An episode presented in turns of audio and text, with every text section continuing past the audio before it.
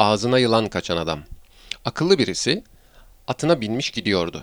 Yol kenarında uyumakta olan birisinin de ağzına yılan kaçmak üzereydi. Atlı yılanı ürkütüp kaçırmak ve adamı kurtarmak için atını koşturdu fakat yetişemedi. Tutup o adama kırbacıyla birkaç kere vurdu.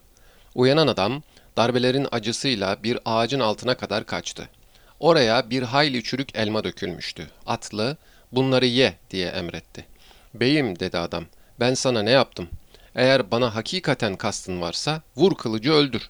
Sana çattığım saat ne uğursuzmuş. Ne mutlu senin yüzünü görmeyene. Dinsizler bile kimseye sebepsiz böyle yapmazlar." Bir yandan da lanetler okuyor, beddua ediyordu. "Ya Rabbi, cezasını sen ver" diyordu. Atlı ise onu dövüyor, "Koş" diyordu. Atlı adamı epeyce bir zaman koşturdu.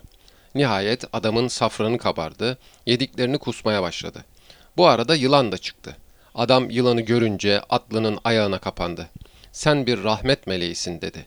"Ne mübarek saatmiş ki seni gördüm.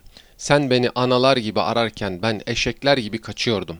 Durumu biraz olsun bilseydim sana bu kadar kötü sözleri söyler miydim? Sükût ederek kızgın göründün. Hiçbir şey söylemeksizin kafama vurmaya başladın. Bağışla. Eğer ben sana biraz olsun hali çıtlatsaydım derhal ödün patlardı. İçindeki yılanı bilseydin ne elma yiyebilir, ne koşabilir, ne de kusabilirdin. Sen bana söverken ben gizlice 'Ya Rabbi, işimi kolaylaştır' diye dua ediyordum." İşte bu akıllının düşmanlığıdır. Akıllının düşmanlığı ahmağın dostluğundan yeydir denilmiştir. Peygamberler halka içlerindeki yılanı göstermeye çalışırlar. İnsanlar ise onlara kötü sözler söylerler, hali anlamazlar.